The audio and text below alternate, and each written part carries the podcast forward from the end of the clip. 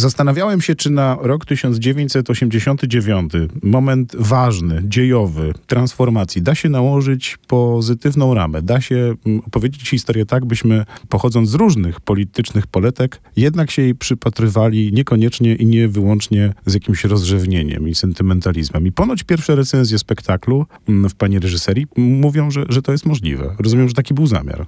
Yy, tak, tak, taki był zamiar. Zdawaliśmy sobie sprawę z tego, że to jest trudne zadanie i też nie byliśmy pewni, czy, czy realnie możliwe w realizacji, ale okazało się, że, że jest to możliwe. O tym czasie opowiadacie nowym językiem. Tą podstawą do rozmowy musicalowej jest y, rap. Z tego co wiem, to rap i hip-hop to takie gatunki, w których no, trzeba trafić dobrze y, z kompozycjami, aby nie stały się one od razu zramolałe, by one opowiadały jakoś uniwersalnie o, o świecie. Jak tutaj nad tym pracowaliście? No przede wszystkim tutaj jakości tego pilnował Andrzej Mikosz Weber, który jest wspaniałym producentem muzycznym i połową duetu Ona i Weber, który od samego początku bardzo starał się, żebyśmy my, cała reszta ekipy, którzy nie do końca mieliśmy duż, dużą świadomość tego, tego jak ten, jakimi prawami rządzi ten gatunek, żebyśmy się doedukowali, żebyśmy wiele rzeczy zrozumieli. Później Andrzej pilnował żeby aktorzy, e, których zaprosimy do współpracy, rzeczywiście byli w stanie rapować, żeby jakość e, tego, co robią, była zadowalająca. No i na każdym etapie właściwie e, tutaj to, to Andrzej dbał o to, by, by nie było to obciachowe mhm. i by, by ja, po prostu, żeby, żeby, żeby ten gatunek, którego używamy, żeby używać go z całym szacunkiem do tej bardzo ciekawej skądinąd formy, no, jaką, hmm. jaką jest, y, czy gatunku właśnie jakim jest, jakim jest hip-hop. Kiedy przygotowywałem się do tej rozmowy, to myślałem sobie to tak, 1989 rok, mamy to w teatrze, no to trzeba będzie zdemaskować, zburzyć, e, spojrzeć krytycznie. Tymczasem przesłaniem tego spektaklu ma być, o czym też mówicie w wywiadach, takie budowanie wspólnego, pozytywnego mitu. Takie rzeczy w polskim teatrze? Wie pan, ja już jestem bardzo zmęczona tak zwanym teatrem krytycznym. Mhm. E, wydaje mi się, że to już naprawdę można robić z tego memy, e, bo wszystko można rozebrać na części pierwsze i e, zanalizować tak, żeby e, żeby to podważyć.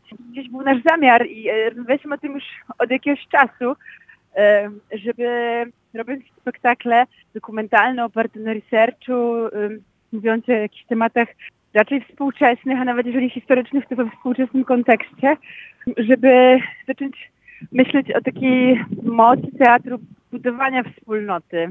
I oczywiście zawsze się chce trochę rozwalić to mieszczańskie dobre samopoczucie, którego też świątynią jest teatr. E, ale myślę, że i tak to robimy i to się w ogóle nie wyklucza. Ja się bardzo cieszę z tego, co y, usłyszałem, z tego powodu, że ja z kolei mam już trochę dosyć przychodzenia do różnych świątyni, nie tylko teatralnych i słuchania o tym, jaki jestem zły i jak bardzo powinienem przepraszać ciągle za to, że czegoś nie zrobiłem, albo że czegoś w swoim życiu nie przerobiłem, albo że kogoś wykluczam, albo że mógłbym ewentualnie kogoś no wykluczyć. Tak, tak. I też to są spektakle, które przekonują przekonanych, prawda? Tak. To jest też taka wielka bolączka. Bo ja rozumiem, że te tematy, które są podejmowane są bardzo ważne i sama się pod nie podpisuję, ale problem teatru jest taki, że teatr jest bardzo ekskluzywny. I po prostu to, jest, to są spektakle, które są robione dla jakiegoś małego grona ludzi, którzy cały czas się w jakimś sensie powielają nakręcają we własnym gronie. I tego też chcieliśmy uniknąć, dlatego, dlatego chcieliśmy zrobić musical, to znaczy formę, która jest e,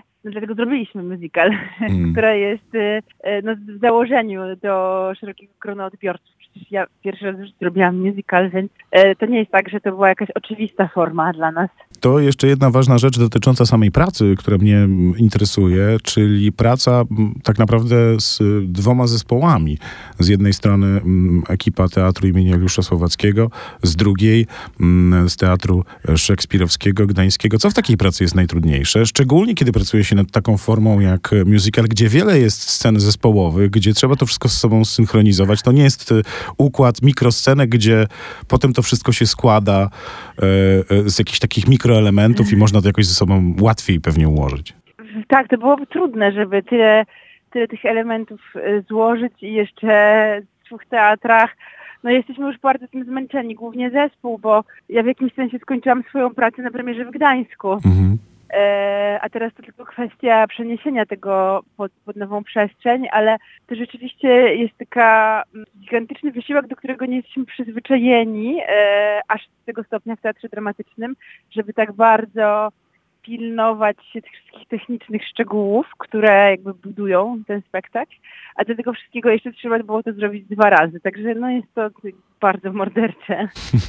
A na premierze mm, tej, która, prapremierze tej, która za nami, pojawili się, z tego co widziałem na zdjęciach, pojawili się różni ludzie, którzy bardzo mocno przeżywali ten okres, uczestniczyli w burzeniu jednego systemu i w, w tym wchodzeniu na drogę e, drugiej, innej rzeczywistości, tej demokratycznej, bo sam spektakl, ta przemiana widziana z oczami trzech par frasyniuków, Wałęsów i Kuroniów, mhm. pojawiali się ci ludzie, których znamy z podręczników i jak, jak reagowali? No, na szczęście bardzo pozytywnie. Mhm.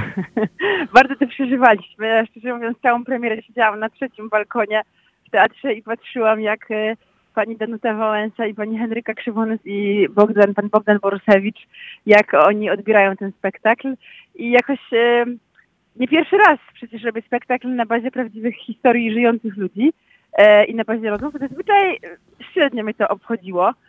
E, znaczy średnio, no nie, nie miałam jakiegoś wielkiego emocjonalnego stosunku, natomiast tym razem bardzo to przeżywałam, ponieważ bardzo mi zależało na tym, żeby tę historię opowiedzieć tak, żeby oni też się z tego cieszyli, bo jakoś czułam, że to jest strasznie ważne, żeby właśnie i myślę, że tym ludziom też na tym zależy, żeby jednak przejść ponad y, ciągłe konflikty i po prostu powiedzieć o tym, że był to wielki sukces i wspaniała, y, wspaniała historia która no, jest naszym wspólnym, naszą wspólną historią.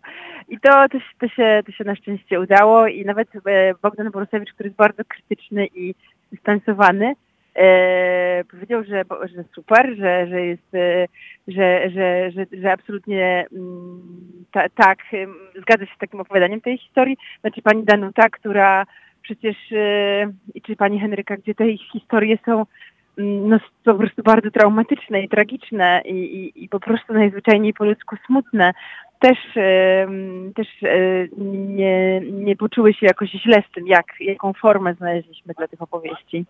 To pozostaje mi tylko życzyć e, powodzenia e, nie tylko w ten weekend, ale także podczas kolejnych przedstawień. No i czekam na kolejne pani przedstawienia. Dzięki, zapraszamy serdecznie do Teatru Słowackiego i do Teatru Szekspirowskiego i bardzo się cieszymy, że ten spektakl będzie grany i że, że będziemy mogli się tą historią dalej dzielić.